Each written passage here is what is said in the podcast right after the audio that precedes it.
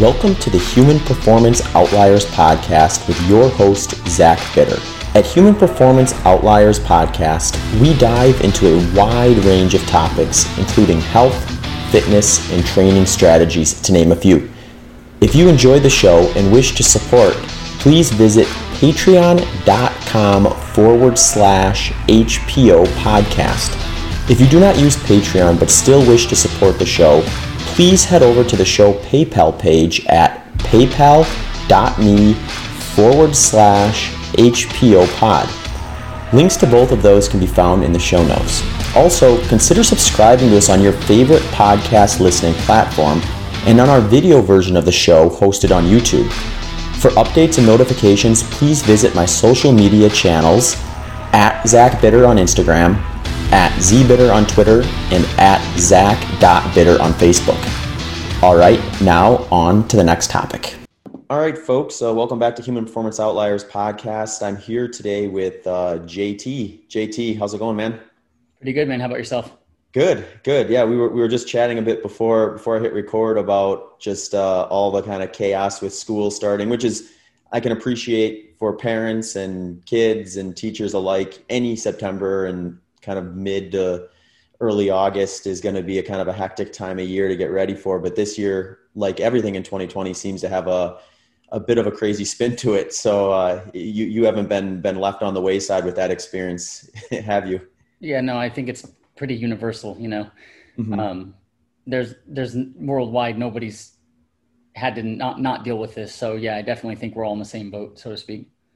Yeah, yeah, it's it's crazy times, and uh, um, we've all gotten familiar with Zoom and or whatever video recording software uh, yeah. is is the the the using the user for the for the job or schooling and that sort of stuff. So yeah, I know it's uh it's been interesting, but um you know one of the I think interesting things about having you come on right now too is uh, you're kind of known for for a body weight type exercise and kind of using your own body as the as the weight so to speak and um, you've you've developed a bit of a, a program yourself to kind of to kind of get to that. So I think it'd be fun to kind of jump in and just talk about a little bit of that. Like, how did you get into? Um, let's just let's just go back to the beginning. Why don't you just introduce yourself? Say like, how did you get into uh, fitness in general, and and then ultimately into like body weight resistance type type workouts. So um, I'll try to condense the the backstory, but basically, I was never an athlete in when I was younger. So I played a lot of video games and was pretty nerdy in high school and all that. Um, and so when I when I graduated high school, though, I decided I was going to go into the Marine Corps. And so people were totally shocked and like, man, it's way out of character, you know. Um, but I but I joined the Marine Corps. I went in, and that was like my first real exposure to physical training. And at that point, this is like twenty something years ago, ninety seven. I went in. Um, the physical training is a lot of calisthenics, and so you can get fit with military style calisthenics, but they're more of a blend of like an endurance based activity. You know, people are familiar with burpees and super high rep push ups and things like that. Um, you're building a base level of strength and conditioning, but you're not going to get very strong doing just standard push ups, right? Doing things like that. And so that was my experience with my first experience with real exercise and also with calisthenics. Um, after I'd been in the military for about two years, I was restationed in the middle of the desert. There was nothing to do. I didn't, like, absolutely nothing, way out in the middle of nowhere. And so my barracks was across the street from a gym. And so I was like, well, I got nothing else to do. And I might as well start going to the gym. And so I walked in the gym the first time and I saw the equipment and it looked like just medieval torture devices, right? I had no clue how to use any of it. And so I thought, okay, I don't know what the heck I'm doing. Um, and so what I did is I, I actually went to, they have a library at, at, on base and I got Arnold Schwarzenegger's Guide to Modern Bodybuilding, and which is a little bit dated, and this again a long time ago. But I read through that to at least, and there's like workout programs and stuff in there. So I got that read front to back and made a plan, and then went back to the gym because I just knew instinctively going in, like I have no idea what I'm doing. I can't imagine I'm going to get results just going in and doing random stuff. Mm-hmm. Um, ironically, lots of people just go in and start doing random stuff, but that just wasn't my like. I'm a pretty analytical person, so so I started doing some lifting then um, when I was in the military, and I wasn't like super serious trying to bodybuild or anything. I was just kind of had picked it up a few days a week recreationally, and I kept doing it until I had gotten out of the military. And up until I kept working out maybe like three days a weekish or so until I was like 25 and 25, 26 years old. And I never, even though I, I ate like a typical 21, 22, 23 year old kid, right? I mean, I ate plenty of fast food and stuff like that. I, I didn't get fat. Um, but once I ended up getting with my now wife and we had our first child, she got pregnant and I didn't change anything, but somehow the, the weight just piled on.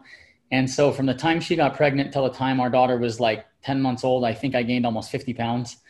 And it wasn't like a muscular 50 pounds, right? I got clinically obese. I think I was a 35 BMI.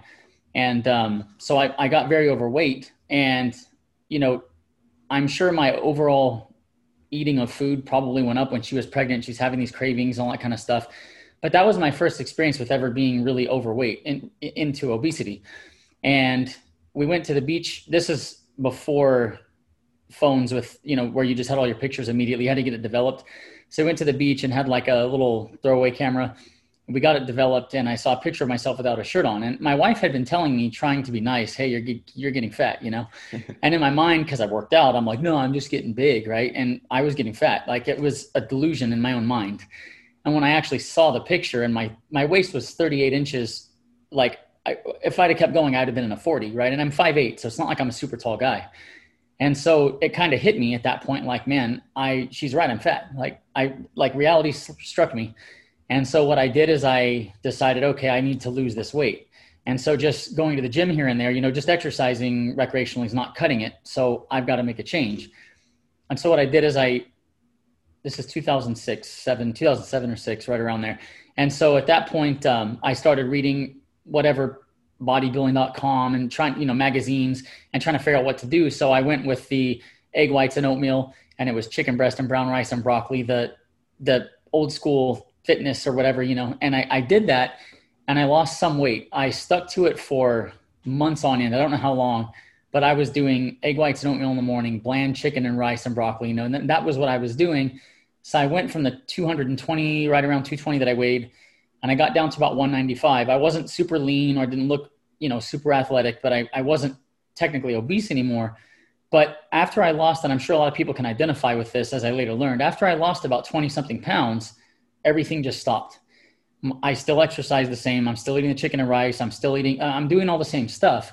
But like my body just said, okay, that's enough. So I stayed the course, um, but it, it was fruitless and I was kind of like stuck where I was at. And again, I, I kind of resigned myself to, okay, I guess I'm like, I wasn't super unhappy with it because I wasn't obese anymore, but I wasn't terribly fit at this. And um, I still wanted to lose additional weight. So I kind of stuck with that old school fitness diet, I guess you want, I don't know what, you know, for lack of a better term, but like clean eating or whatever. Mm-hmm. So I stuck with that for a while. And then in 2009, I came across the book, The Warrior Diet by a guy named Ori Hofmekler. And that was the first, at the, at the, up until that point, I was reading, you know, men's health, men's fitness, bodybuilding.com, like I mentioned, that kind of stuff. So I was getting the mainstream advice on what to do. And, you know, I'm putting everything in a, in a log and tracking everything. And then when I read the Warrior Diet, it just intuitively made sense. And the Warrior Diet is just a book that talks about eating historically, the way hunter gatherers and then into the Romans and things like that, the way that people evolved to eat. So I read this and I was like, man, this just makes sense. It's not like super scientific, but it makes sense. And so I just decided, okay, I'm going to give this a shot. And so I went ahead and started basically intermittent fasting, 20 and 4 schedule. I wasn't keto or anything at the time. I was still eating some plant foods. But what happened is I ended up dropping carbs significantly and eating mostly vegetables and meats.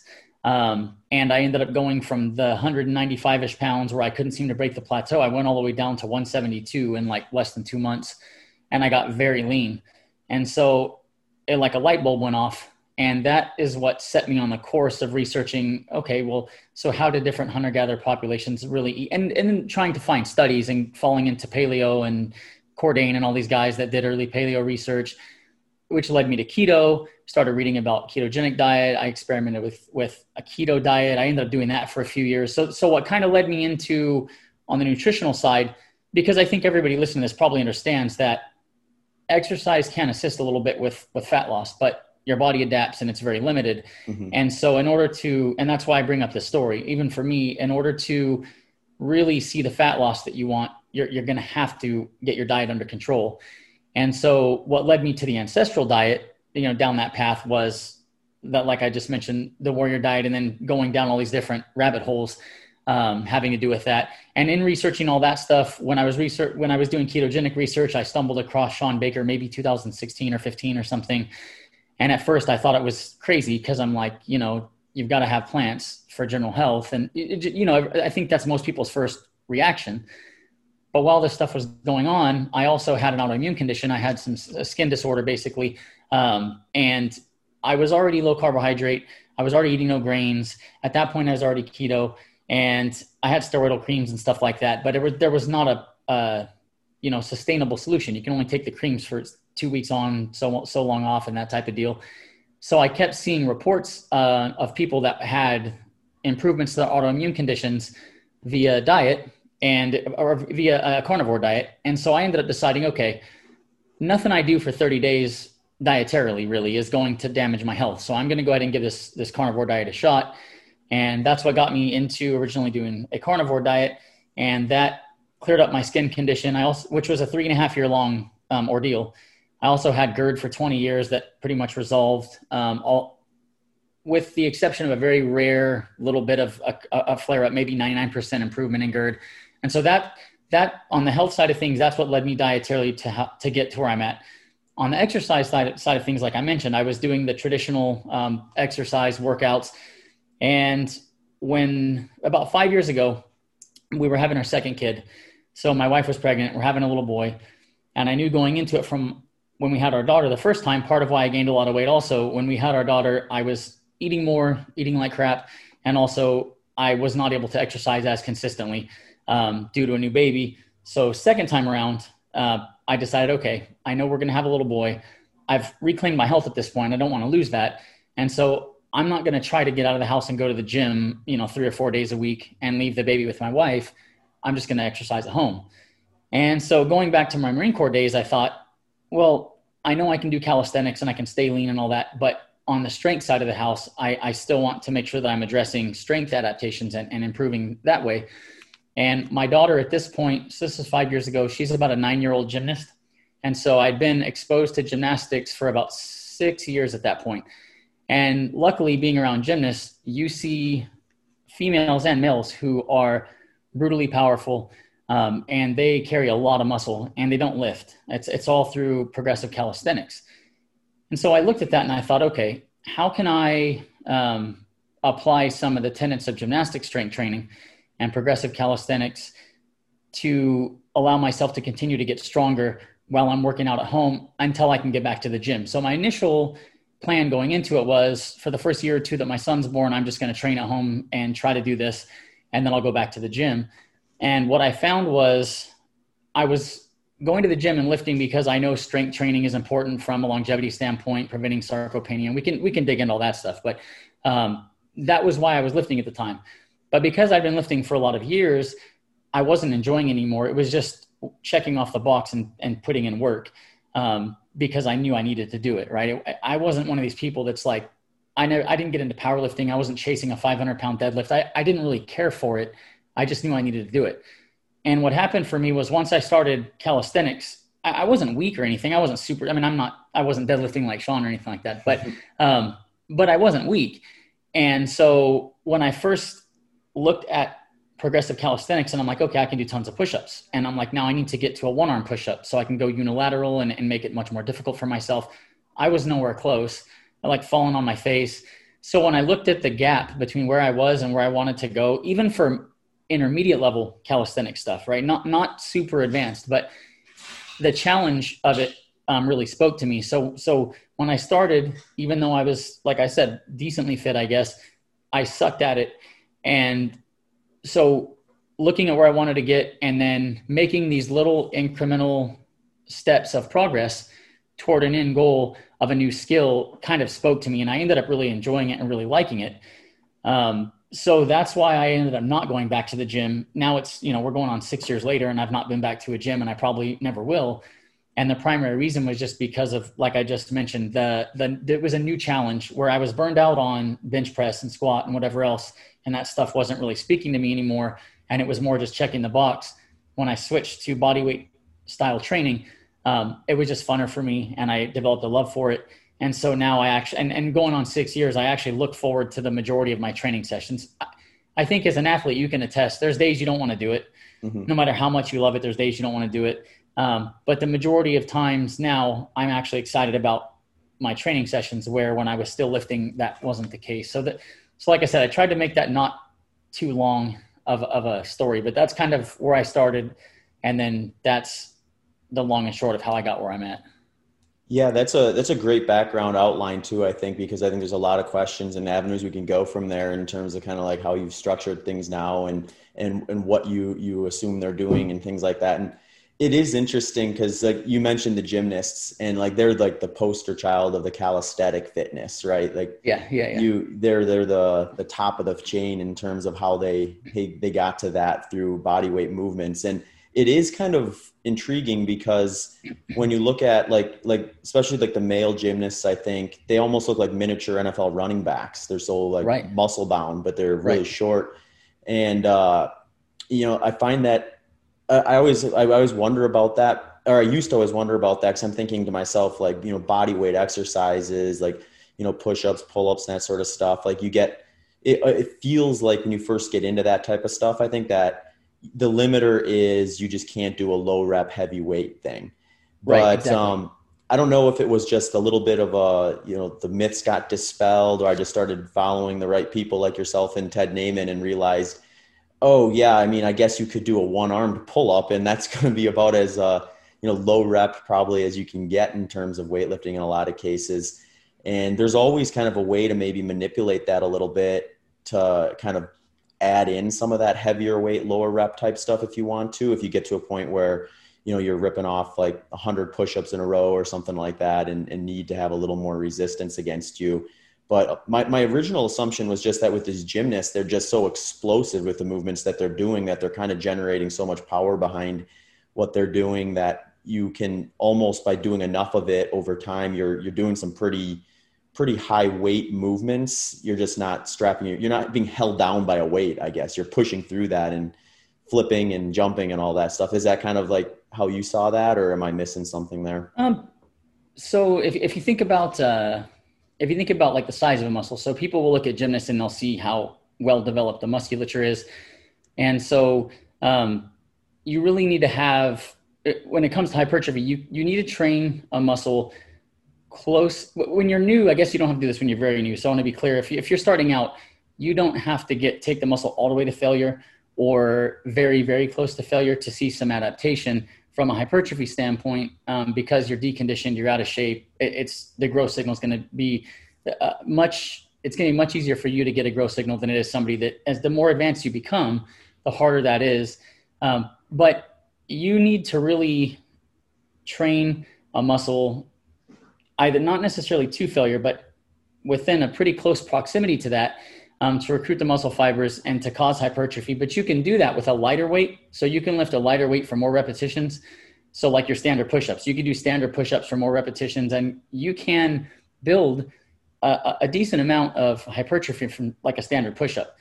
Um, and some and studies have looked at basically anywhere from f- about 40% of your one rep maximum all the way up to like 85% or, you know, in, in that range uh, can be effective for hypertrophy. So that means that like, for example, if you could, um, if your 85% your one rep maximum was, you know, 100 pounds, you could go all the way down to 40 pounds and use that 40 pounds as long as you get within a close proximity to failure and still get similar hypertrophy. Um, so when people ask me like if they just want to build a muscle, higher rep is actually okay, higher rep and lower lower load, but only to a point. And so the problem is because once you get below that 40% of your one rep maximum, it, it's much less um, efficient for build for, for stimulating hypertrophy. So what's going to happen is if you're a guy that's doing push-ups and like, you know, if you can do 30, 35, 40 push-ups at that point, if you don't make that push-up harder, you're probably about maxed on the hypertrophy. You're going to become you know more efficient at push-ups you're going to get more endurance or there's there's still it's certainly healthy for you i, I don't want to tell somebody because i see people with this goal like i want to do 100 push-ups in one set And that's if that's a goal, hey, dude, have at it. It's exercise. All exercise is good for you. All physical activity is good for humans. I, I'm never gonna tell somebody don't do that physical activity. But if you're, but then I have people tell me like, hey, I'm not building very much muscle. I'm doing all these push-ups. And once you do enough push-ups, for example, that you're past that 40% of your 85% of one rep maximum, you know, from 85 to 40%. Once you're below that 40%, you're just not going to build much muscle anymore. So that's where you have to say, okay, how can I make this push up more difficult to perform? And that's the equivalent of how do I put five pounds more on a, on a barbell? If you were bench pressing, it'd be easy. You'd say, oh, this is too light. Let me throw five, five more pounds on there, or two and a half pounds, or whatever. But for most people, they never even contemplate the fact that you can make a push up harder. So it's like, hey, look, lift your feet up onto a chair that's you know foot and a half high and now more of the load is dispersed you know to the upper body and that push up becomes more difficult. Or start transitioning to a one arm push up by grabbing onto a higher surface with the free arm. I have all that kind of stuff on youtube that explains it but you you start scaling the movement to make it more difficult and that increases the intensity. So now if you could do 40 regular push-ups you're going to fail like 8 to 10 that's what you want to start failing at a much lower point so now you're getting that strength adaptation again, and you're you're stimulating hypertrophy, and then over time you can work on that new progression to a higher volume, to high, start building your reps back up, basically. So it works kind of like a wave. You want to work on repetitions to a point. When your repetitions start to get high, then you say, okay, now let me make the movement harder, and now your repetitions are going to come down. then you start working those repetitions until they get into a higher range again, and so it's kind of like a wave. When it comes to gymnasts, they're when you see them like on rings, if anybody can picture a male gymnast on a set of rings, they make it look very, very easy. So if you ever watch the Olympics, and I think intuitively you know it's not easy, but when you watch it, they're pound for pound the strongest athletes on the planet, and it's insane the amount of strength that they can exert um, when they're doing you know an iron cross or a Maltese or some of these skills. But they make it look so easy that I don't think people realize just how difficult it is. So when you look at the amount of upper body muscle that a male gymnast has, it's primarily going to come from these straight arm strength, iron cross, and Maltese, and all these movements that a gymnast is doing that would take someone years. Like, even if you just set out not to be a gymnast, like what I'm doing, I'm setting out to perform all those things. I can't do them all yet. I've got a few of them. And it's taken me like nearly six years. So, for for gymnasts, they work on incrementally making the exercises harder over time. And they just step by step add intensity. Like i mentioned before they add intensity they add intensity until one day they're doing these insanely difficult um, strength strength feats or strength elements. But to your point where that hypertrophy is coming from it's coming primarily from increasing the intensity over time and never performing a super high number of reps. That's not to say they never do high rep training but the hypertrophy they're getting is coming from the a higher intensity and a, a lower repetition range um, primarily. So that that's why they build such powerful, the huge biceps. They don't bicep curl. Mm-hmm. Um, they will rope climb, but a lot of that's going to come from if people you know you'd have to Google it probably, but but a planche. If you could picture somebody doing a push up with their feet suspended in the air, like this is going to be planche, planche push up. Some of the stuff they do is so high intensity. It'd be uh, the equivalent of 180 pound guy with a 500 pound deadlift. And so that's why they're able to build such impressive musculature with just their body weight. It's really through scaling the intensity um, over, over a long period of time. This episode of the Human Performance Outliers podcast is brought to you by Fastic. Fastic is a free online phone app that helps you set up and structure the right fasting and or intermittent fasting program that is best for you based on your preferences and experience level. The Fastic team has 25 years of fasting experience and has created a platform that helps you stay on track with notifications, reminders, and allows you to give and receive support from other users.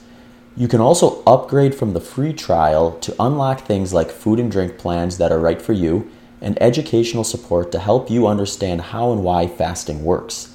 Head over to your app store and download Fastic, that's F A S T I C, and check it out. Or head to their website at fastic.com. Links to all of this can be found in the show notes. Now, back to the show.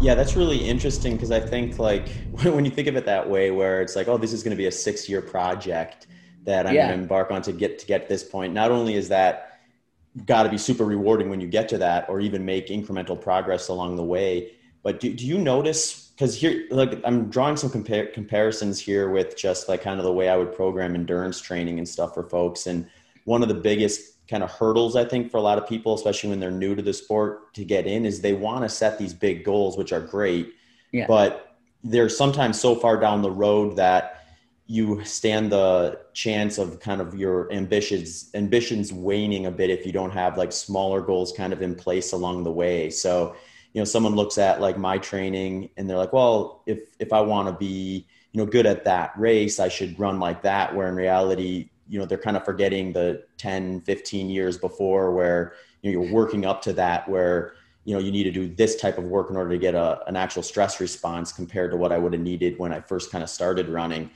and kind of finding those little benchmarks along the way i think are one of the more exciting things about the coaching side of, of it because then you get good at saying like okay this is where you're at now this should be our first objective even though this is where you want to be eventually this is our first objective let's zone in on that and get that right once we get that, we'll move on to the next and keep kind of getting these small wins along the way. Do you find that that's kind of like a similar? I guess I guess that'd be more along the mental psychological approach with the athletes that you've worked with or people you've worked with with this in terms of kind of goal setting and putting yourself in position to eventually get to that point where you can do an iron cross or some of these more um, higher level performance movements. Yeah, it's um the thing about I think people understand like diet I always tell people if you, I hate to even call it diet because if to, to, say you're going on a diet implies you're coming off a diet. And whatever you did, like if you, when I was fat, I'm going to be honest, like we live in obesogenic society. I mean, we're in modern America, we're set up to fail. Like 30, 40 years ago, people didn't have to try to not get fat. They just didn't get fat. Right. So I openly admit, yes, the society we live in is there's food being bombarded at you from all angles. Like we're, we're set up to fail but also it was my fault. I mean, I, I, I certainly overate. I did all this stuff wrong. And the problem was the right knowledge wasn't readily available for me to find. It was like I had to stumble my way um, through to success. But people, I think now they, they get, okay, if I ever go back to eating the way I ate before, I'm going to get fat again. Like there's no magic. I, I can't now say, oh, I'm going to go away from ancestral diet principles and go back to eating like crap because I'll get fat. And I know this. So I already know that for the rest of my life, I'm going to eat roughly in the same framework, right? And so when it comes to your physical activity, it's really similar. When you look at somebody that's got a great physique, it was not built in a year. It was not built in a year. Ne- never was it built in a year. So you got to look at somebody that if you're looking at them from an aesthetic standpoint and you go, man, that girl has a great physique or that guy's really jacked, whatever it is that you're, what your ideal, whatever you're looking at, um, you have to be ready to invest many years to get to the, to that point and that can be discouraging for people to your point um, but just remember that the health benefits from physical activity um, from from endurance whether it's strength they, they're going to provide health benefits that are going to help you live a better life for yourself for your family in, in, perpetuity. So i always try to get people to recognize how good for them how, you know I mean, from, from a health standpoint how good for them it is. And so that's like one of the carrots. Like hey listen you're reducing your biological age. Like what you're doing is benefiting you in ways that are going to improve your quality of life forever. So that so stay the course. But then yeah, you've got to have these incremental kind of like realistically achievable goals because if if you're just to give an example, a lot of guys reach out because I'm a fairly muscular dude and they're like, "Man, I want to build muscle." And I I let them know, "Okay, how big like what what do you weigh? What do you want to look like? And they'll tell me and i'm like okay five, four or five years and you could look like that. And they're like mm-hmm. are you serious? And i'm like yeah it's not happening. I know if you want to go use pharmaceuticals and i don't care what people do it's your own choice your own body whatever yeah you could cut that window down. Um, and there's even studies that show that with certain pharmaceuticals certain steroids or whatever people build muscle doing nothing. So yeah it's, it's drastically going to increase or, or i'm sorry reduce the time that it takes you to get to a goal the problem there is if you're eating following ancestral diet principles, if you're if you're carnivore, whatever, it doesn't make a whole lot of sense to be doing this stuff that's like super obsessive for health, and then you're going to throw a bunch of pharmaceuticals into the mix. But like I said, that's neither here nor there. It's whatever. It's each individual person's choice. But the reality is that from building high levels of strength are going to take you many years. Building a, a really impressive physique, if that's your goal, is going to take you many years. I'm sure if you want to be a competitive endurance athlete, again, many, many years are going to have to get invested. Um, and so that's one of the reasons why I found, like to your point again, with the progressive calisthenics is I have people that can't do a frog stand, which is like a pretty basic um, element that will lead you up to handstands. And the, and the point of it is to start learning hand balancing, strengthening your hands and your wrists for balancing and handstands. So I have people that'll work on frog stand for a couple months. Then they finally get 10, 15 second frog stand and they're like ecstatic, super excited. Or I get people that maybe they were highly overweight and it's a long process and they eventually are doing a handstand against the wall. For a lot of people, that doesn't sound like anything impressive.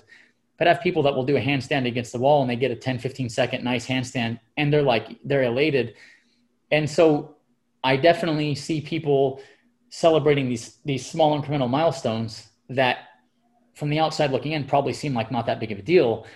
But when you start applying yourself to something they they do become a big deal. Um, and i think part of it is just getting outside your comfort zone and doing something that you maybe never thought you would do. I mean how many adults listening to this have done a handstand since they were a kid? Mm-hmm. Right? There's a certain point where you just don't do that stuff anymore. And so then when, as an adult, when you bust out a handstand, your first freestanding 10 seconds, you, you see Ted Naiman, right? You bust out a nice handstand or something. It's kind of fun. And so, and then I know it's not for everybody. There's people that love to deadlift. There's people that love to go run, you know, 5K or 10K or whatever. And so I always tell people like the way that I train is not for everybody.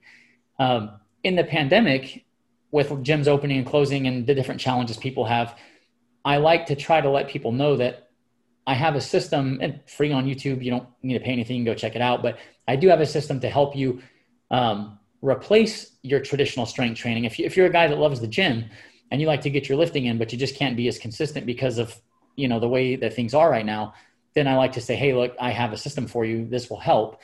Um, so I do think it has value even for people that it doesn't speak to. If you, I've had people try it, like you know Zuby, if you're familiar with Zuby on on Twitter, mm-hmm. he during the lockdown, he's like, "Oh yeah, I've done some of your stuff, man." He's all, "I can see the appeal to it, but I just love to deadlift. I can't wait to get back in the gym." and so I I think it's important to look at all the different types of exercise that are out there, the different physical activities that are out there, and then find what what speaks to you. And and like I mentioned, this to me um, had the appeal of of the incremental progress and from people I've worked with, celebrating those little things that maybe don't seem like a big deal in relation to the end goal, but celebrating those little milestones along the way, yeah, they, they do, I think, make the journey funner and make you being so far away from your goal, they make it bearable because you're going through the progressions. And maybe it's eight steps to get you to one on one on push-ups, but now we're on step three or now we're on step four. And so I think seeing, being able to visualize steps and seeing yourself move across those steps, I definitely think there's like a built-in uh, motivation factor to it.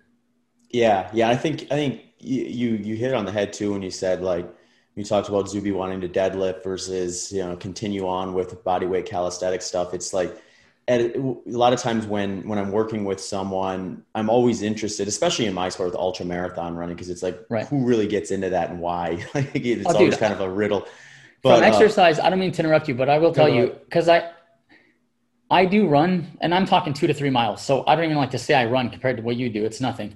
But I, I, do actually run um, during the fall, winter, and spring. My weather here is great where I live in California. My summers are brutal. It's 109 this week outside.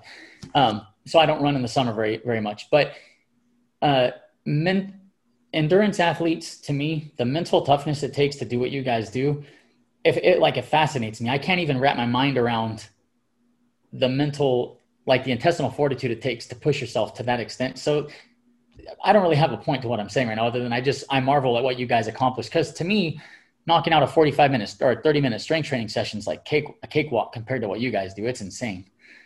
Yeah, it's it's it's interesting because I think it goes back to what what you were saying though. Like you find the why in it, and then all of a sudden you have the motivation to take the small steps to get to the big spots eventually. But um, I mean, yeah, and when you get into extreme endurance, and even even when you what you see like some of the more standard distance folks doing when they're competing at a very high level, the amount of time they're spending, the amount of miles per week, and what they could be doing if it were just like all about only getting fit versus trying to chase some sort of performance at a given right. distance.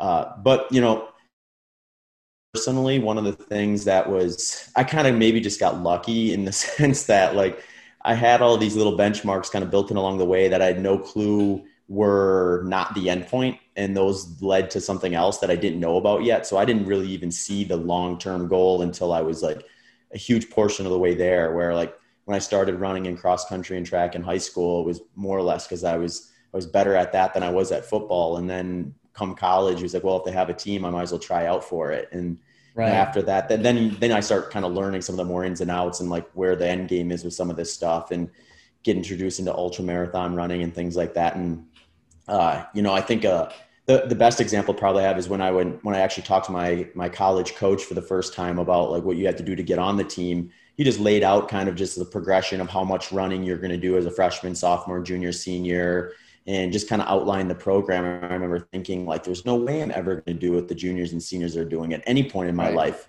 And now it's like I'll do, I'll run that much in a day sometimes. So in what they would do in a week. So it's uh, it is kind of funny how that that progression kind of takes place and how you get there and and all that stuff. And um, it's it's also from the mindset standpoint.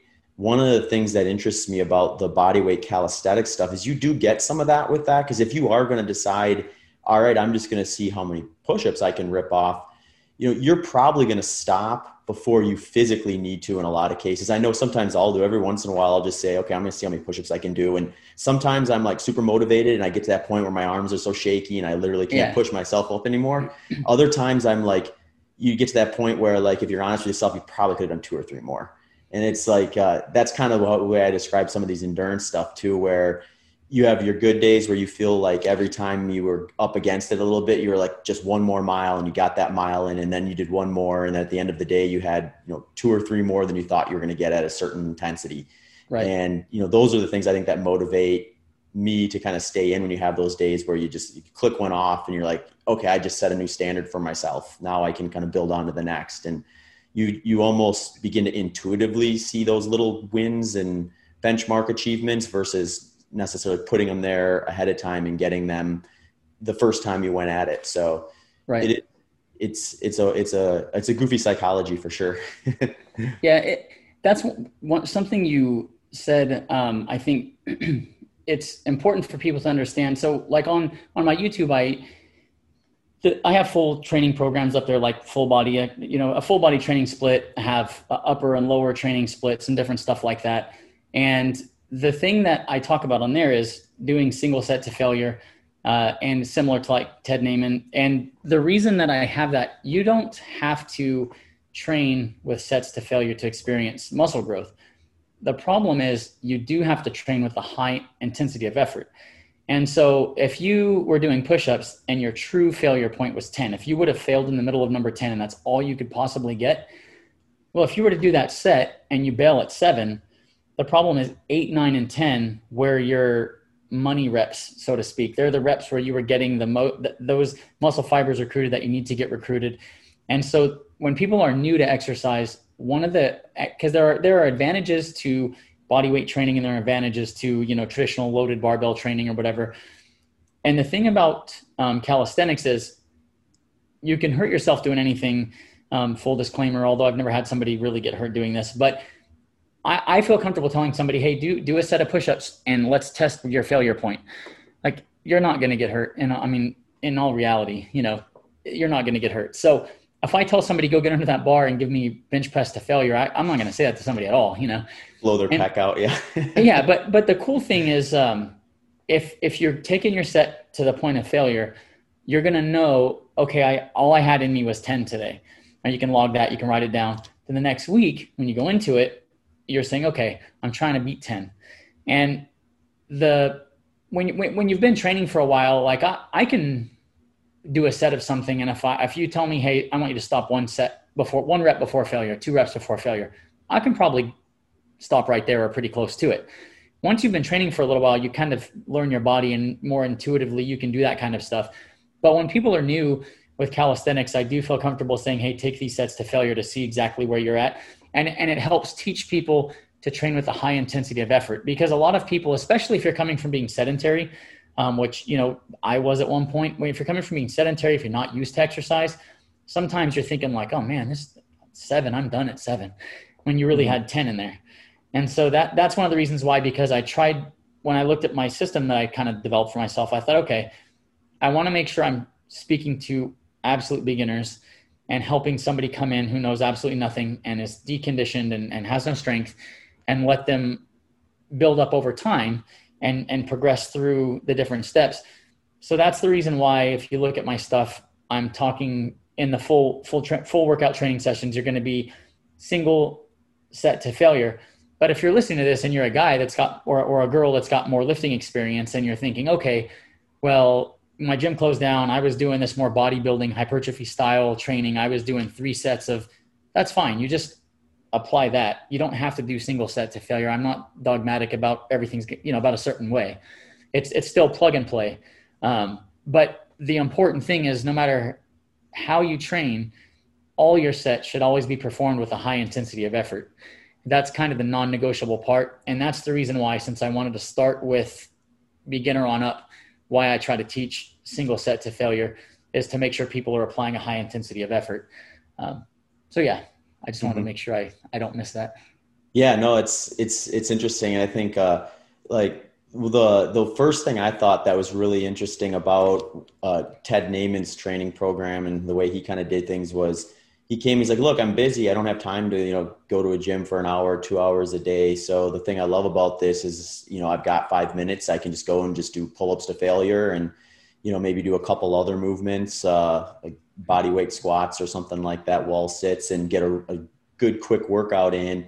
And by getting up to that failure point or close to it, it's like that's where I'm where I'm making my progress. And I think with a with a plan like his, um, it's it, you know, the nutrition component is probably even that much more important because right if you're if you're staking all your fitness progress on 10 to 15 minutes a day of workout, then you're not really expending a whole lot of extra calories. If you have, especially if you have a sedentary job, maybe if you're doing an active job, then, then you can get away with a little more. Right.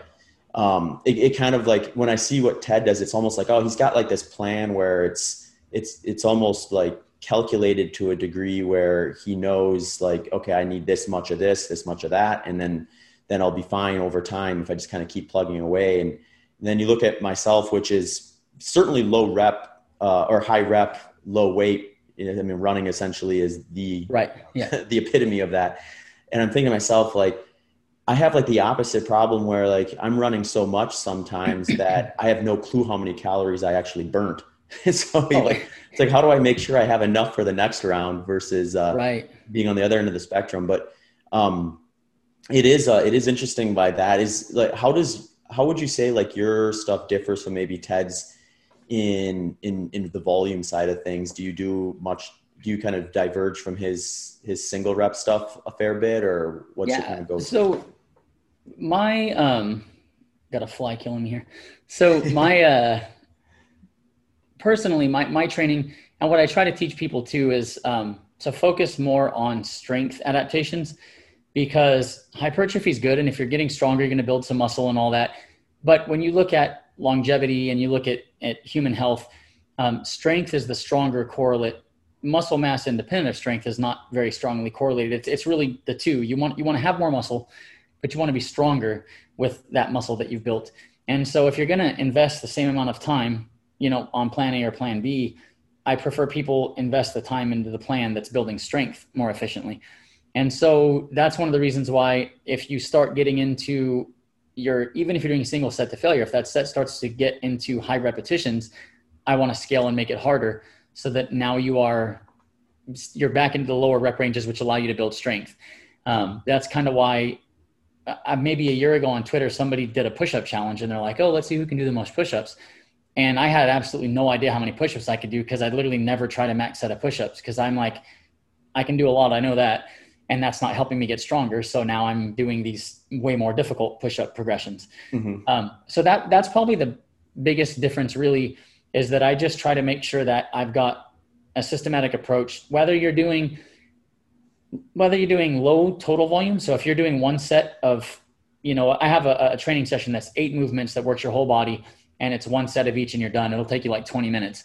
And so whether you're doing something like that or um, one of the things that is is pretty clear in the literature is that basically volume is one of the drivers of hypertrophy. So if you're not growing on your current plan, one of the things you may need, and there, there's some variables, so it's it's not universal that this is what you need, but you may need to add more volume. So you may need more total sets, uh, more total work. And so you if you say, okay, I'm going to do two sets, I'm going to do three sets. I still favor doing however many sets you're doing in those lower rep ranges that are going to help you get stronger so that you are building strength and muscle mass concurrently while acknowledging that from a hypertrophy standpoint, like I alluded to earlier in the conversation, you can go higher repetition and you can go lower um, what's intensity. So in, in strength training, when we talk about intensity, they're really talking about the difficulty of the exercise, the amount of weight that you're moving, right? When a lot of times people get confused because when we say, oh, increase the intensity, they're thinking running really fast and sweating everywhere. And high, high like, for example, high intensity interval training. But in lifting, intensity has nothing to do with how hard you're breathing or sweating or any of that. Um, it, it's talking about the difficulty of the exercise, the load on the bar. Um, and so I tend to favor higher intensity work for your sets, regardless of if that's lower or higher volume. Um, and one of the considerations that the, the if you're one of the arguments that you'll hear against that is people will say, well, you've only got a certain amount of a certain ability to recover. And so, for example, with failure sets, the more failure sets that you do, the more central fatigue that you sustain. And so, if you're going to do high volume bodybuilding style training, let's say you're doing like 50 sets a week total for the whole week. If you're doing like 50 sets a week and you're taking all those sets to failure, then you're going to have a high level of central fatigue. Your central nervous system, your CNS is going to be fatigued. And so your cortisol, your stress hormones is going to go up. Maybe testosterone is going to go down. Your sleep's going to suffer. And so the argument against doing high volume, high intensity work is that you may not be able to recover from it. And so the thing about that is, I've noticed that recovery ability can vary greatly between two individuals. So one of the reasons I don't have a set like this is how everybody should should train because I don't think that exists. I'm sure even with endurance athletes, I guarantee you there are people that are world class who train at a much lower volume than other people who are world class because when they've tried to up that volume, the injuries, they, they notice they start getting more overuse injuries, they start having different problems.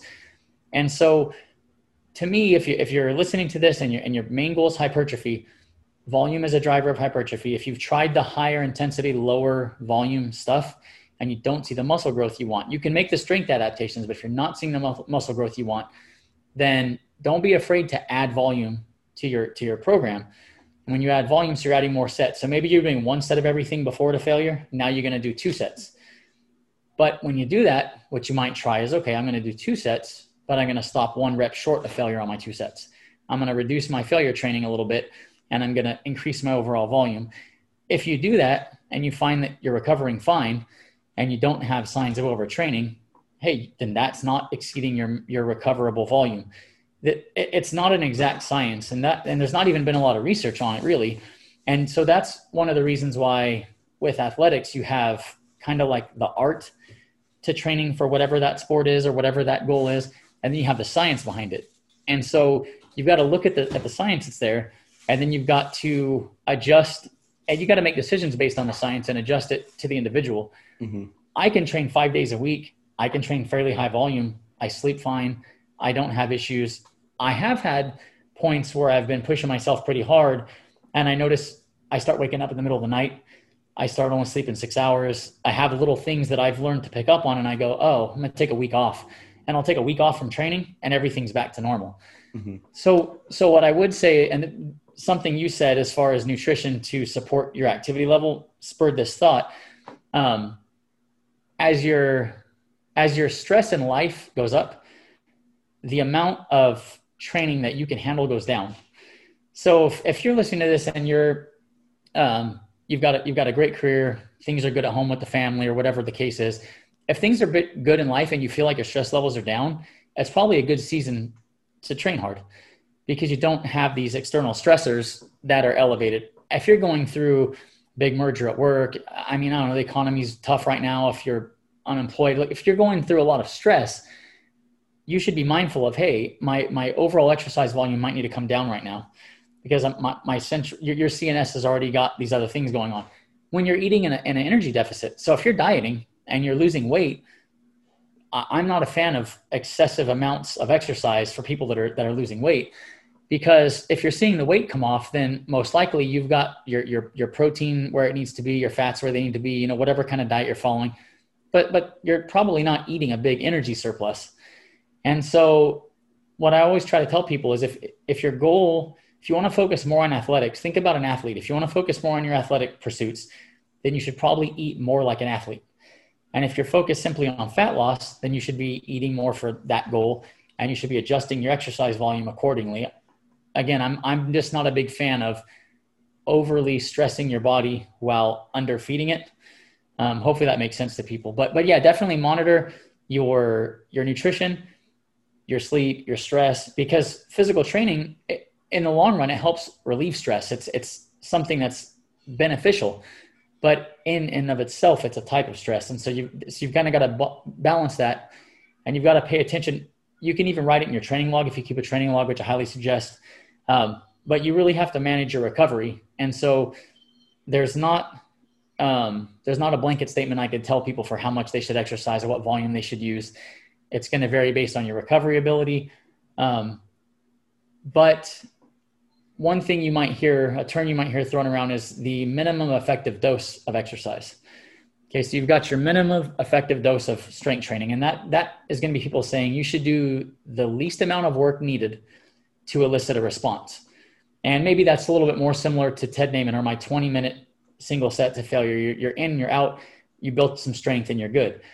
And like to Ted's point, he's a doctor, he's got a family, he's got stuff going on if you're pressed for time and you're doing it for health, then that, that minimum effective dose is probably all you really need.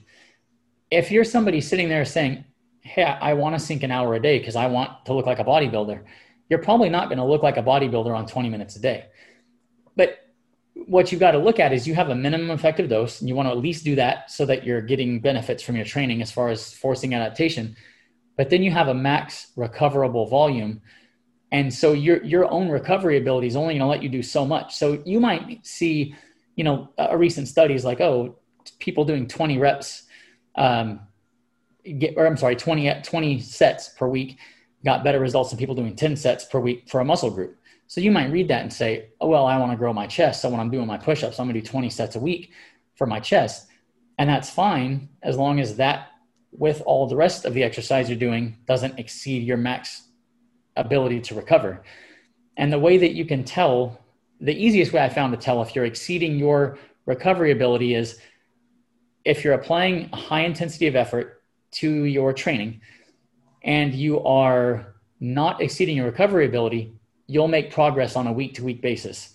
Mm-hmm. If you're not making progress and you're if, if you're honestly applying a high intensive effort, so you know, if when you're doing your training, if you're trying hard and you're not making progress, you're overtraining. I can almost guarantee it. And so, but but the important distinction there is I don't make progress every week on everything. It's never going to happen like that. So don't don't go in and you got your push-ups and you say, "Oh, I didn't make progress this week, so I must be overtraining." But if you're doing 8 exercises and over the course of an entire week and maybe you had 3 training sessions that week, for example, if you didn't add to any of them for a week, that should let a little alarm go off where you say, "Maybe I'm overtraining let's check next week. If the second week you don't make any progress again, now it's time to look at the different variables and make a change. And it could be you need to eat more. It doesn't mean that you guys necessarily have to do less exercise or, but you need either eat, eat more, sleep more. Is there something stressful going on? Have you been fighting with your wife? I, you know, you got to look at the situation because on a week to week basis, you should be making progress incrementally.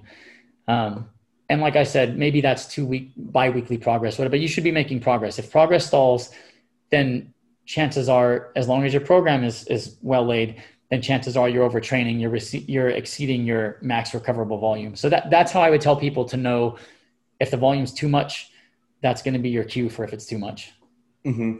No, that's perfect. I think I, I use the basically the same principle with with running and endurance training and stuff. And like the example I usually share with that is if I'm focusing on making improvements on kind of like my VO2 max system where I'm going to use short intervals of around three minutes. Uh, you know, I could go out and do like for that first week a single day where I do like eight by three minutes. And if that, but if that puts me in the tank for the remainder of that week, and by the time I get around to being able to execute that workout again at the same or better efficacy, it's a week later.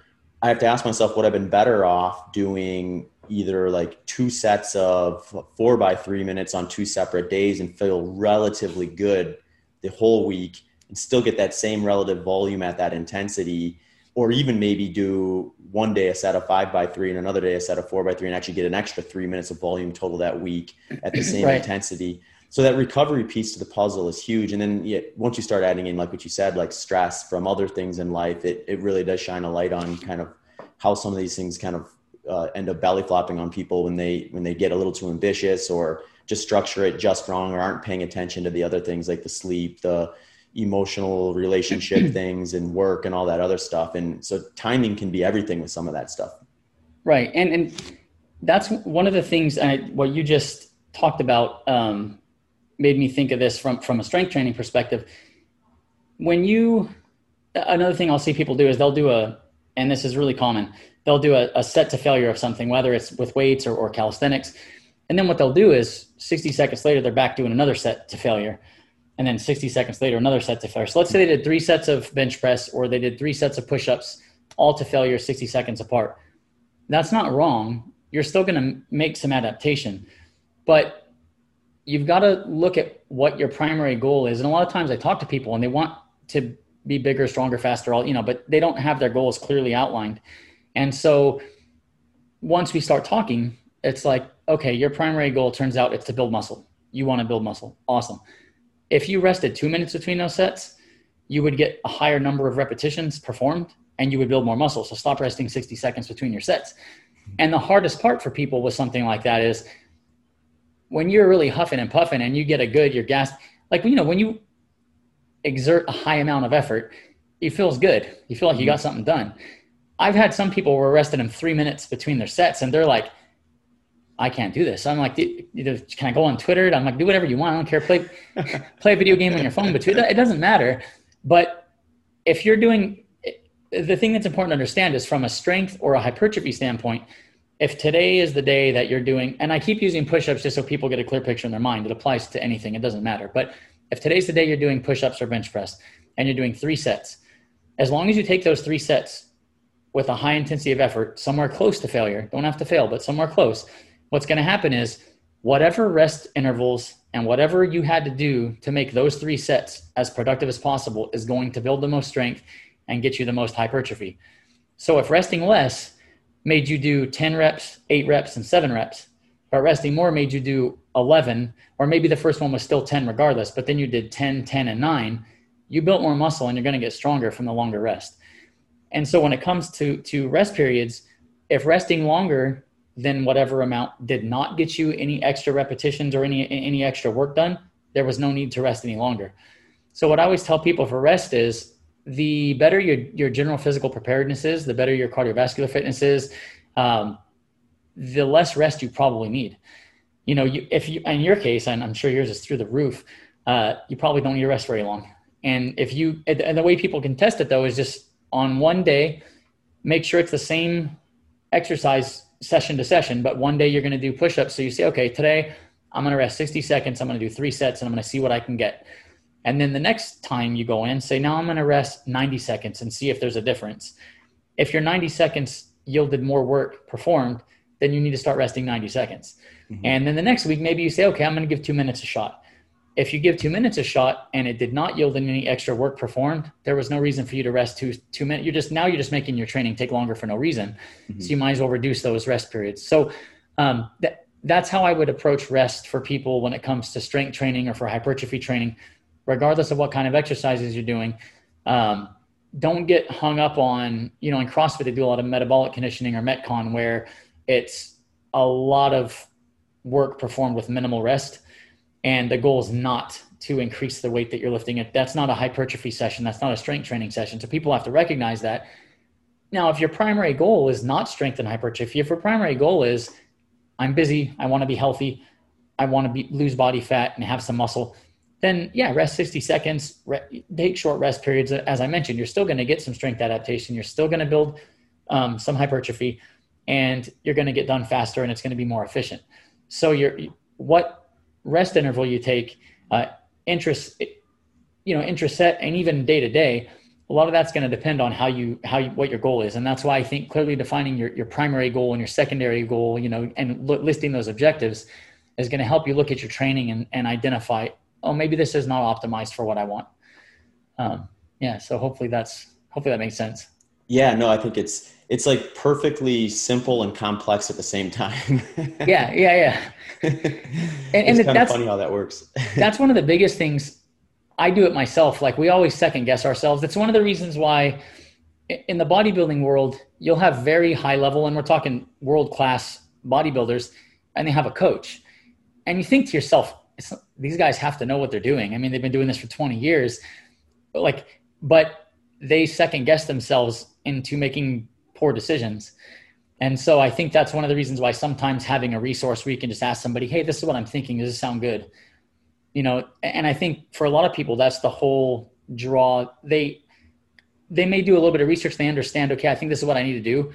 And even though they could exercise the plan, sometimes just having that second set of eyes and somebody to say, Hey, everything's good calm down stay the course you know i think sometimes that's all all you need another person for is just to help you not overthink because like you said it's really not complicated mm-hmm. it, some of the concepts are complicated but but it's really not complicated but we tend to as humans overcomplicate things um, when at times that's that's the last thing that you should do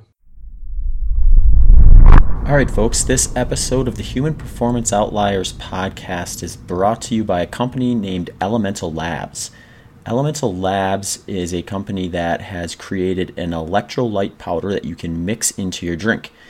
The reason Elemental Labs began developing the product Element is because Robb Wolf noticed that his performance seemed to suffer when he was taking part in one of his favorite activities, jujitsu.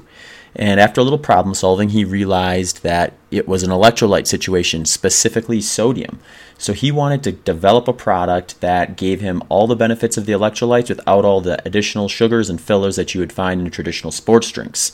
Element is packed with 1,000 milligrams of sodium, 200 milligrams of potassium, and 60 milligrams of magnesium, and comes in four flavors of orange salt, citrus salt, raspberry salt, and raw unflavored. So, if you would like to up your electrolyte game, head over to drinklmnt.com forward slash HPO. That's drinklmnt.com forward slash HPO and place an order. All right, now back to the show. Do you, do you notice that uh, when folks come into the calisthenics type of workout plan, with a background in more just like the free weight lifting or something like that, that they have a transition period in terms of just how much soreness or how much they're able to tolerate. Because the example I usually use from the running side of things, I could get super fit for a really flat race. But then if I decide after, you know, taking a little bit of time off and getting back into it to decide to do a race that's got a lot of steep climbing and mm-hmm. descending, I can only tolerate like maybe two thirds of the volume of what I would have been able to do on the on the flat stuff as my body kind of catches up with the mechanics and the variances that are different running up and down steep climbs versus flat roads. Is there a similar kind of like I guess a transition period for folks coming from free weights to calisthenics and vice versa? Um, if you if you have a history of of resistance training with whatever medium, be it kettlebells or barbell, uh, all of that will make the calisthenics easier just because your your your base level of strength is higher. But what it also highlights is some of the deficiencies people have. For example i'll have people as far as how they've developed strength. So i'll have people that come from you know doing traditional or primarily barbell work and they'll think wow i deadlift so my core is super strong. And then they're like wow my core was terrible. I guess they don't realize it until they look because for, for progressive calisthenics, your your core is insanely important. Like you've got to have a very very strong core, and so like uh, there's that. There's also some shoulder shoulder mobility. A lot of lifters don't realize how poor their shoulder mobility is. Sometimes hip mobility. Certain things get amplified a little bit. And and the thing is, those lifters would still be ahead of general pop with where their strength is and their core and everything else. It's not that they're weak. It's just that in a relative sense, they've developed much much stronger pecs or whatever in relation to the core. So I, I find with people that are used to like a traditional barbell, um, you know, training, it's really more of just highlighting where they maybe ha- don't have as much strength developed um, as opposed to what their strong points are. But yeah, I, they're still at an advantage, you know, just mm-hmm. because they have that base level of strength. They probably also just have their background working against them too, because if they they get to a point where like this is what I can tolerate, and uh, then by changing anything, you're going to take at least a little bit of a step backwards as you kind of get used to it and then you, sometimes your your own ego gets in your way then. So it's like it, i used to be able to do this. Yeah it's, it's really humbling just because you could be a, a you know a, a prolific lifter or a proficient lifter um, and you've put in paid your dues for years and so you've gotten to a certain point and what happens with calisthenics is that it's not that you, and actually it's not that you're too weak in the majority of the muscles to perform the exercises is there's a neurological component to strength. And so you just oftentimes haven't developed the strength through a specific movement pattern. Um, you know, planche, front lever, a lot of straight arm strength. It's just different. And so, so the good news for that is if you've already built a base level of strength, if you're, if you're a lifter and you, let's say you look at somebody doing a human flag or, you know, a side lever, if you, if you know, like somebody just basically straight off of a pole sideways, you'll get there faster if you're a lifter. If you're super large lower body, my legs are fairly big and it works against me. But you know, if, if you're not proportioned well, maybe that works against you. But somebody who has some strength built, that that will come faster for you in general than somebody who has not trained in the past and built any strength, just because they're starting from from square one. Um, so for most lifters, yeah, there's it's definitely humbling you're going to basically be starting at square one, but you're going to make it through the progressions faster because the brain is going to learn the movement pattern. The muscles are already strong enough to do it or, or close. Where if you're new, you're still going to have to build the, the, muscles are starting from further behind. Does that make sense? Mm-hmm. Bo- both people, so both trainees are going to have to make the neurological adaptations to that thing. But the individual that's already built some strength is going to get there faster just because it's one less obstacle to have to overcome. It's the neurological component, but the muscles are already developed to a point, and so that that is going to happen much faster for them. Mm-hmm. Um, but to your to kind of go along with that, people that are new to it, they don't have the same frustration sometimes because they're not used to being good at exercise as it is, and so it's all new and it's a little more of like a they're, they're okay with the process versus like to bring up Zuby again, he was playing with pistol squats and stuff like that. And he's like, when we talk, he's like, dude, it was way humbling because he's a strong guy. yeah. And, and he's a strong guy and he's got good balance. It's not like he's not athletic, you know? Mm-hmm. And so he was like, dude, I couldn't believe how hard it was. I felt like I started from scratch. Like I was like, this is, this is terrible. I suck, you know?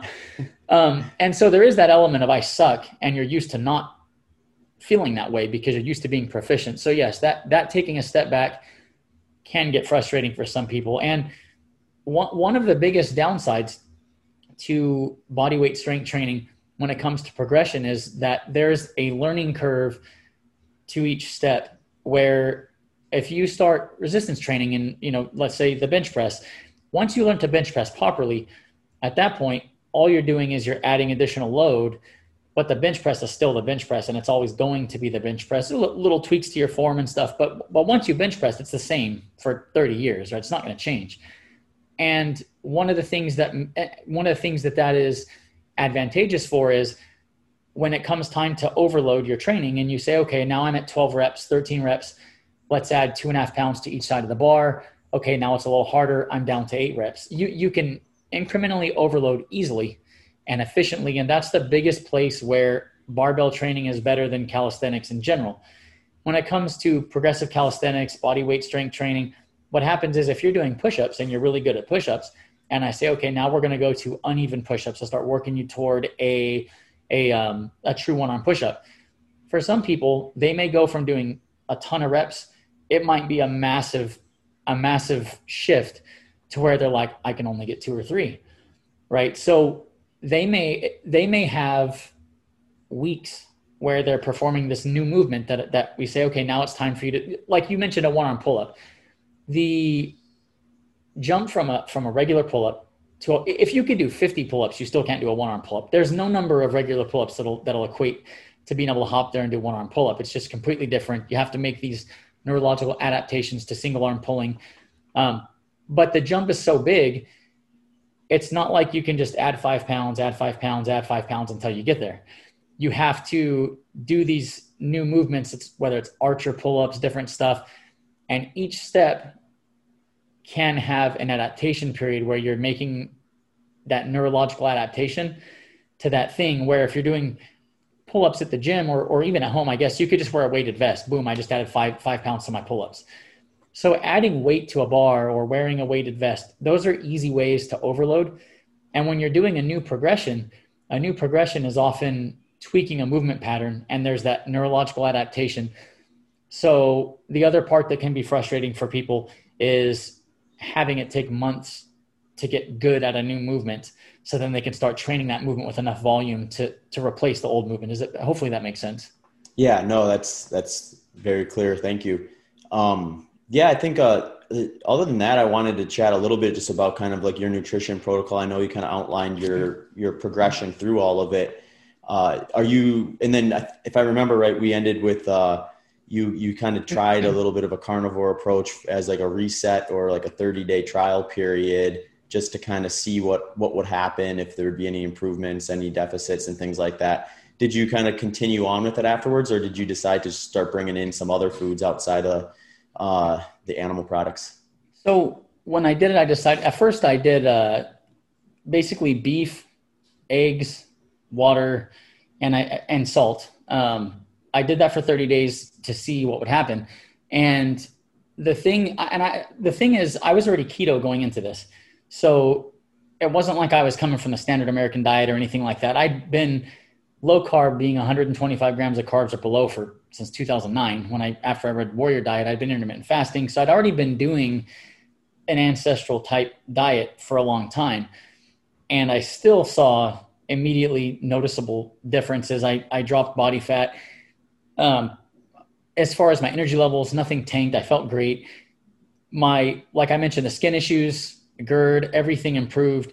And the biggest thing for me was uh, it was almost like kind of liberating not to have to make vegetables and cook all this other stuff. You know, um, the efficiency was great, but I did it for a month and, and everything improved. Then I thought, okay, I, and I don't know if it was I was eating a lot of spinach, kale, I was eating a lot of leafy greens, so I can't. You know, it's hard to pinpoint exactly what the offensive thing that I dropped from my diet was. Um, but I knew that having clear skin and not having GERD was was hugely beneficial. I didn't want that to come back, uh, so I decided, okay, I'm going to stick with this for a while and make sure that it, I'm not just temporarily seeing relief. So there was the first seven months. After 30 days, I added in fish, shrimp, pretty much all other animal type products, dairy. I added dairy back in, some cheese, cream, stuff like that, uh, and I did that for seven months. And I and I actually added back in like spices, basic garlic, salt, stuff like that. So I spiced my meat up a little bit more. But aside from spices and, and coffee, it was still strict carnivore if you if you count dairy as strict carnivore. Um, after seven months, I started eating more ground beef. I was doing lots of steak originally and salmon and stuff like that. And then I decided to, to add more ground beef in, partially just for cost. You know, I've got a family and kids and stuff like that. And also because my kids don't want to eat steak every day, although although they do like it um, I can cook ground beef and then I can make like enchiladas for them. My, my kids are not low carb or anything like that. Neither is my wife. They eat healthy foods, but they're not, you know, they don't eat like me. Mm-hmm. So it's easy for me to cook two pounds of ground beef and then they have tacos or, you know, so I decided, okay, I'm going to eat more ground beef. And I know there's people that do this uh, consistently, but I don't enjoy just a bowl of ground beef with salt. It's not my thing. And so I decided, okay, I can make this infinitely more palatable by sauteing a little bit of onions and garlic and so the first things I added in was just onions and garlic to my ground beef. So I added those in, and then I tolerated those well for a few weeks. So then I ended up adding chipotle. If you're familiar with like chipotle peppers, mm-hmm. I started chopping the chipotle up with the ground beef and the onions because I like spicy food. And I was a little bit nervous because of nightshades, um, but I had no issue. So I started doing chipotles. And then after a few months of that, I started adding avocados in here and there. Um, so these days it's very similar to that where I spice my meats up. I'll use ar- garlic, onion, cilantro. In ground beef bowls, I'll do gar- garlic, onion, cilantro, chipotle peppers. So I'll spice my ground beef up pretty well. If I'm eating like steak or salmon or whatever, it's it's usually just the meat. I don't really mess with it and add anything else. So I'm so I'm not carnivore now. I'm probably getting 90 some percent of my calories from animal foods. It might even be 95%. Only reason it'd probably be 99% because spices and, and, onions and garlic are so low in calories. Mm-hmm. Um, but avocado is fatty. And so if I eat a couple avocados a week, you're already at, you know, six, 700 calories for that week. So, um, but majority of my calories are coming from animal foods and the plants that I do use, it's just those few that I named. I'll use those as meat enhancers for ground beef to make them into like, I guess the best way to describe it. I'm kind of like making a Chipotle bowl without the rice, without the beans, without any grains. Um, but it's primarily just when I'm doing ground beef. So it's so it's still very northern hemisphere hunter gatherer, mostly meat, um, and then just a little bit of plant foods like that. Mm-hmm. Yeah, I think it, it it certainly makes sense. I think for for what you're doing in a lot of cases, I want to say what was wasn't it gymnasts was the the group of professional athletes that they found actually yeah. made some improvements on a ketogenic diet versus you know some it, it gets wonky because you go from like zero carb or carnivore esque to like keto, and then you have high fat, low carb. I think people confuse a lot of those things from time to time, but like yeah. I think the gymnasts actually improved on even strict keto, if I'm not mistaken. Yeah, they, in, that study, what they did is because one of the things you'll see, and I disagree with it. Um, one of the things you see touted a lot on social media is if you're serious about getting strong, if you want to make strength gains, whatever, um, you got to eat carbs.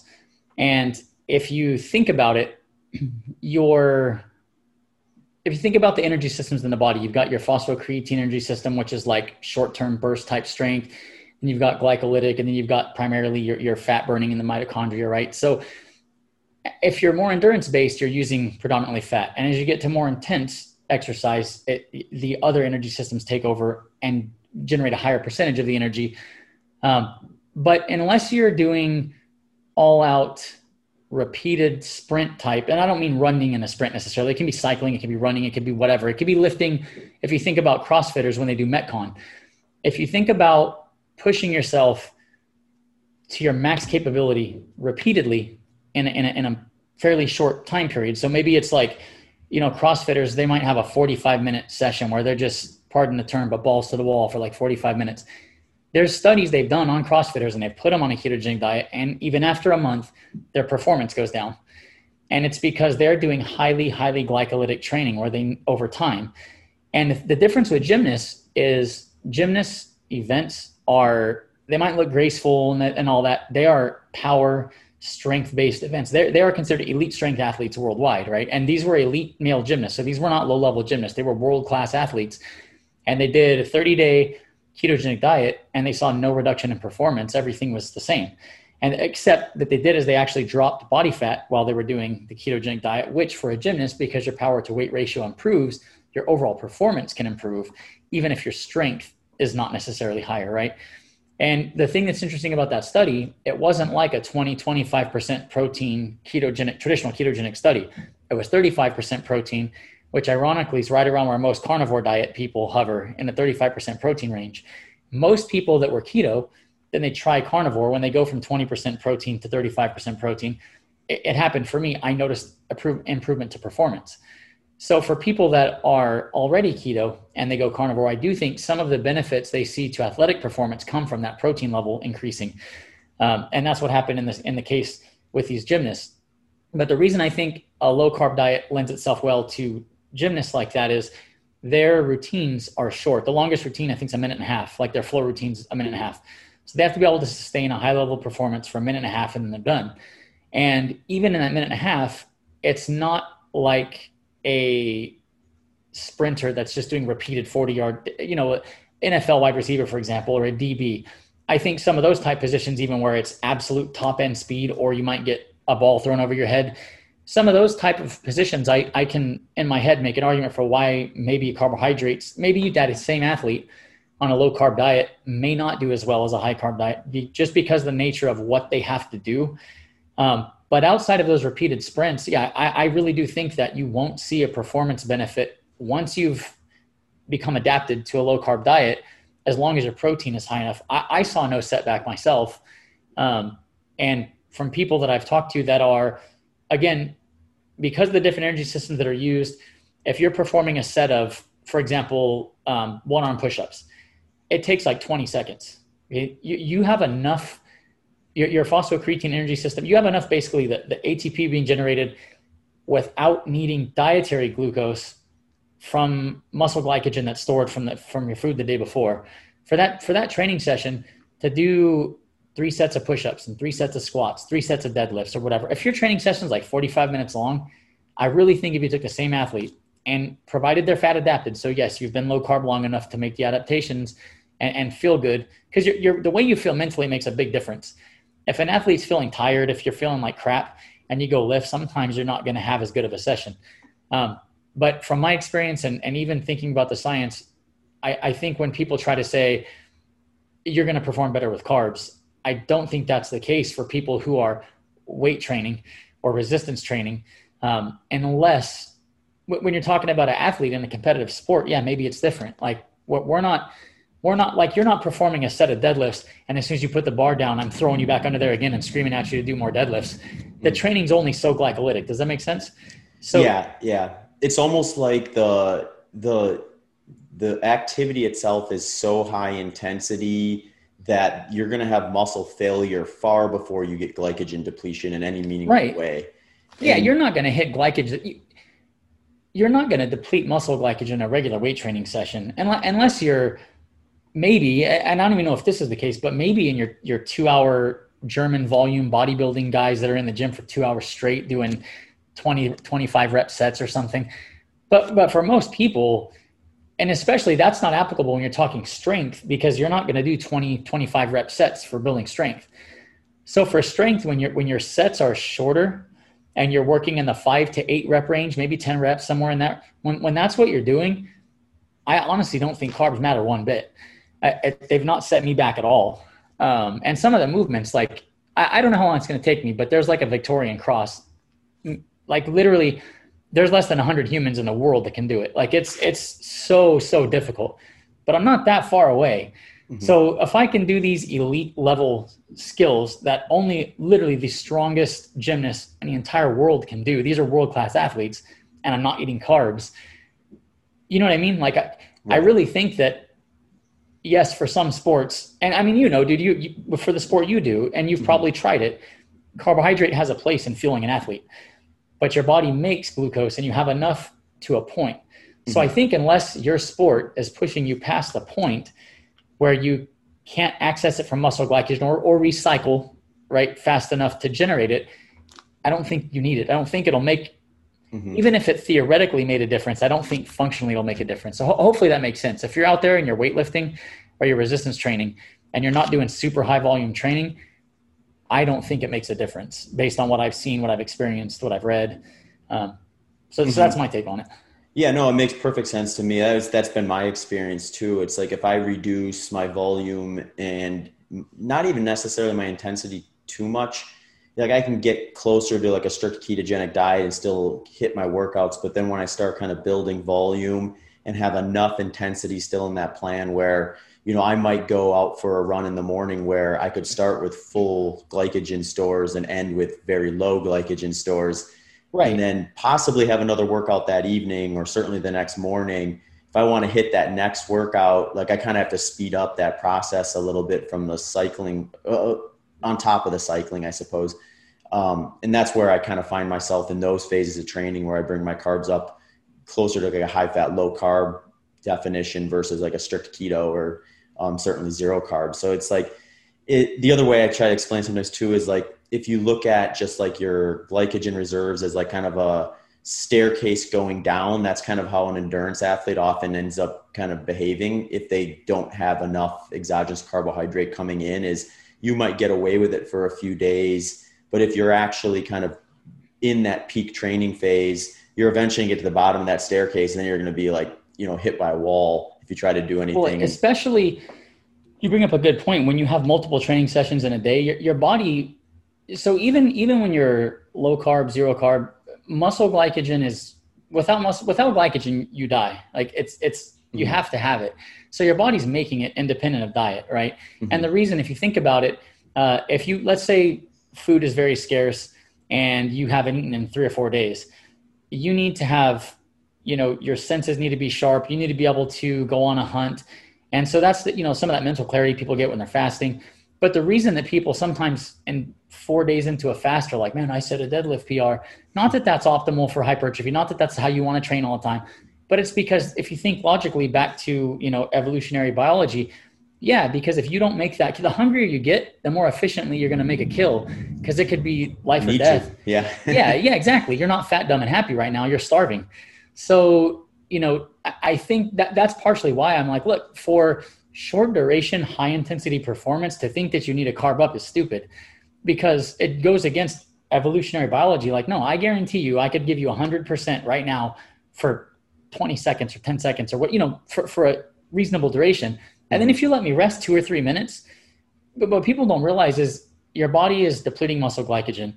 And at the same time, it's replenishing it.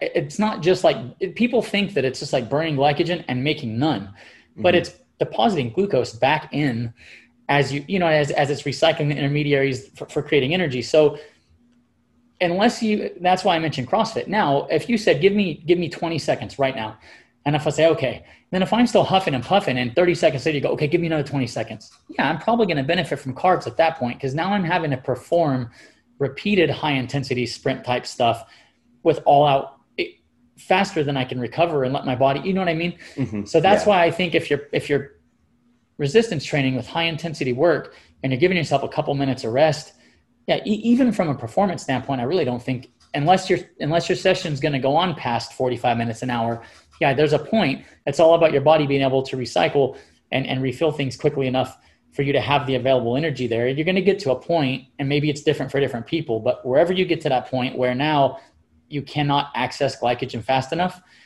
now you're going to see a, a perceivable drop off in performance. And, and theoretically, if I carbed up before doing the, hey, give me 20 seconds, maybe with instrumentation, there would be some kind of advantage you could find. I don't think it would be measurable though. You know, but by, by my performance, if, if I can give you 12 reps, I'm still going to give you 12 reps, carbs or not. Mm-hmm. And if you let me rest three minutes, I'll give you the same amount. I mean, I've tried it. I've, I've tested with there's carbohydrate source called Vitargo that athletes use. There's there's all this different stuff. I've tested it just out of curiosity because I'm you know like I like to do that kind of stuff, and I've never found a difference in my strength training. Mm-hmm. Now my strength training is not. I'm not running 40s. I'm not an NFL athlete, so I openly admit, yes, for certain sports, you probably would benefit from carbohydrates. But for people listening to this, don't fall into the trap where, where people on social media will tell you, well, you got to have carbs if you want to, to lift or if you want to do this or that. You, you don't. You just need to like I mentioned earlier, you really got to clearly define your goals. What what are your goals and what are you trying to do? And then you can really maybe take a little bit more of a of a nuanced approach and say, okay, because I want to do X or Y, like you can get very, very strong. We mentioned the gymnast study, you can get very, very strong on a very low carbohydrate diet. So if that's your goal, then yeah, don't don't be swayed into carbohydrates if if that's not something you want to do. Mm-hmm. Um, yeah, and I think once when you get to into the when you get, come to the conclusion, I think that all these are essentially tools, and then you just have to ask yourself, like, you know, what tool can I use to achieve this goal, and you know, how much of it do I need, and how does it affect me individually versus you know my friend over there who has this particular like tolerance or intolerance and all that stuff. Right. It's like I think the picture gets a little clearer in terms of kind of piecing some of that stuff together. Yeah, hundred percent. I think I think one of the things in this whole, whole nother, you know, off topic a little bit, but we all have a different, a different um, makeup mentally. And so there's people, you know, like you have the people online, oftentimes they're fitness, fitness industry, you know, people, um, but they, they tend to really focus on the calories in, calories out, you know, the established CICO model. And the thing is that even in a clinical setting, if that holds true, it, functionally in the real world for most people, it, it fails. Um, it, it failed for me, right? And so I think the thing to identify is that just because theoretically you could eat Oreos and be shredded doesn't mean that you should eat Oreos and be shredded. You know what I mean? Like, I, I think it, it really comes down to the individual. Some people, maybe they want to stick to hey, I want to experiment with some carbohydrates. I'm gonna I'm gonna see how I feel with some honey during my training or, or before my training. Um, I, I think you should definitely be open minded and not be dogmatic and, and be okay with experimentation. But the only thing I would caution is if you are formerly a, a fat guy like me, make sure that when you if you do try experimenting, e- e- experiment in a way that's not going to set you down a path of eating a bunch of shit. Sorry. um, cause that's why I got fat in the first place. I, I will openly admit, like, I'm not the guy that can track all my food and eat four Oreos. If you give me four Oreos and there's a sleeve there, I'll eat the Sleeve four Oreos. Yeah. I'm coming back for the rest of the sleeve. It's not anybody else's fault. It's just the way it is, you know? Mhm. And so, and so for me, um, I think if you're, if you do make the determination, like, Hey, this is what I'm doing athletically. This is, these are my training goals um, you know, I've been carnivore for this amount of time or whatever. I'm going to try some honey. I'm going to do whatever it is I'm going to do. Some people do like refeeds. Hey, every every leg day I go eat sushi, whatever. Try to set yourself up so that your experimentation doesn't become an excuse for gluttony, because you can backslide and and and you know you can take back the the results that you've made and the foundation you've laid. You can lose that um, if you're not careful. So that's the only thing I would caution. If you're like me and you kind of have that, I mean, I, I love food. I, I can eat, dude. Yeah, I, I love food. So I have to be careful with that kind of stuff. So that's the only thing I would caution is don't don't um, use your athletic goals as an excuse to eat like crap, and then you know backtrack on your goals. Sure. No, it's it's good to know yourself and be honest with yourself with a lot of that stuff too. So it's uh, Yeah, I I don't think- get mad at the guys that can eat four Oreos, dude. If you're if you're if you're the guy out there that can eat four Oreos, I'm a little bit jealous because I can't do that. Like you know, I know I just have to keep that crap out of my out of my mouth, and and I've learned myself. Like to what your point right there, exactly. Know yourself, know your limits. Um, some people, for uh, like in myself, I didn't know with with my skin and with my GERD if I was going to have to stay strict carnivore forever. And to be honest with you, I'll do it. Like if you've ever had psoriasis on, uh, it was in between my fingers, coming up around the top of my head. It was very annoying. So if I had to stay strict carnivore forever, I would gladly do it. I enjoy a little avocado and some stuff in my ground beef. I'm happy I can do that. Um, but I'm more than willing to go back and just cut that stuff out if I needed to. Um, I'm not the guy that could ever go stick Oreos and ice cream and stuff back in. Outside of like my my wife and I for our anniversary, we went to this place that has this like world class cheesecake and we split a slice. Mhm. And I bought one slice. That's all I can eat. When I Mhm. when it was gone, it was gone. So I'm I'm not these days. My daughter and I split some sushi a while back. I'm not like 100% of my food's not, you know, ancestral. There's the occasional for a special occasion or for something like that. I've got kids. We go do something, but I I don't ever eat crap at my house because I I can't self regulate like that. I just I have I struggle with it.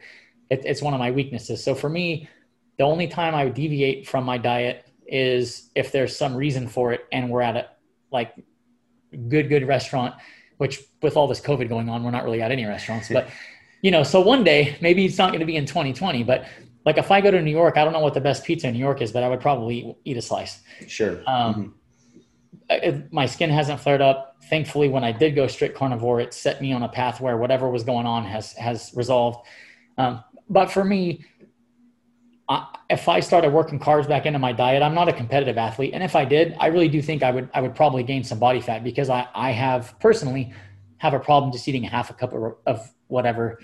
You know what I mean? It's there's something Mhm. which is why I got fat in the first place. So so for me, it's not something I want to explore. And like I mentioned before, I don't think most people need to anyways for strength. Um, so yeah, that that's my little nugget of wisdom based on my own experience, anyways.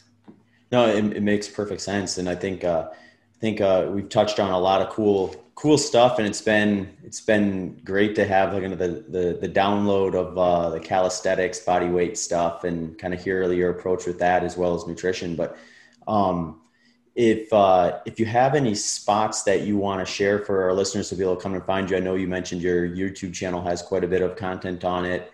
On any other social media platforms or websites, feel free to to share that, and I'll also put it in the show notes so folks can click over onto it. Yeah, I so I have a website. It's bodyweightstrength.fit.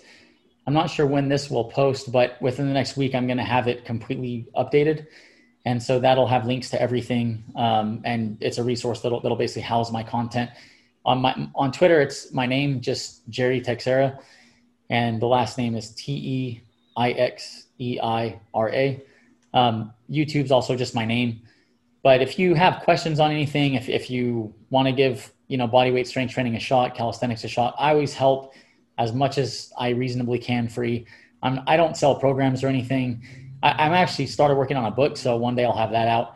Um, but mostly, you know, this t- style of training has allowed me to not not skip a beat with COVID. Gym shutting down didn't matter. My lifestyle didn't get affected as far as my training goes, and it's allowed me to spend a lot of time with my kids and my family.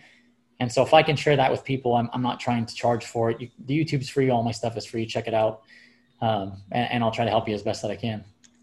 Very cool. Folks can get your book and pair it up with Ted Naiman's uh, PE yeah. ratio book, and they'll be off to the races. Yeah, absolutely. awesome. Well, thank you so much for for coming on and taking some time out of your day. Yeah, it was fun, man. I appreciate it. Hey, folks. Human Performance Outliers podcast is growing, and due to the growth, we are looking to take on some new sponsors. So, if you feel like your company or organization would be a good fit for our audience, please do not hesitate to reach out to hpopodcast at gmail.com. Thank you. Thank you for listening to this episode of the Human Performance Outliers podcast with hosts Dr. Shawn Baker and Zach Bitter. If you enjoyed the show, please consider following us on social media and checking out our websites. Links to those can be found in the show notes. Also, if you have any questions or comments, please do not hesitate to shoot us an email at hpopodcast at gmail.com. Thanks again for tuning into the show.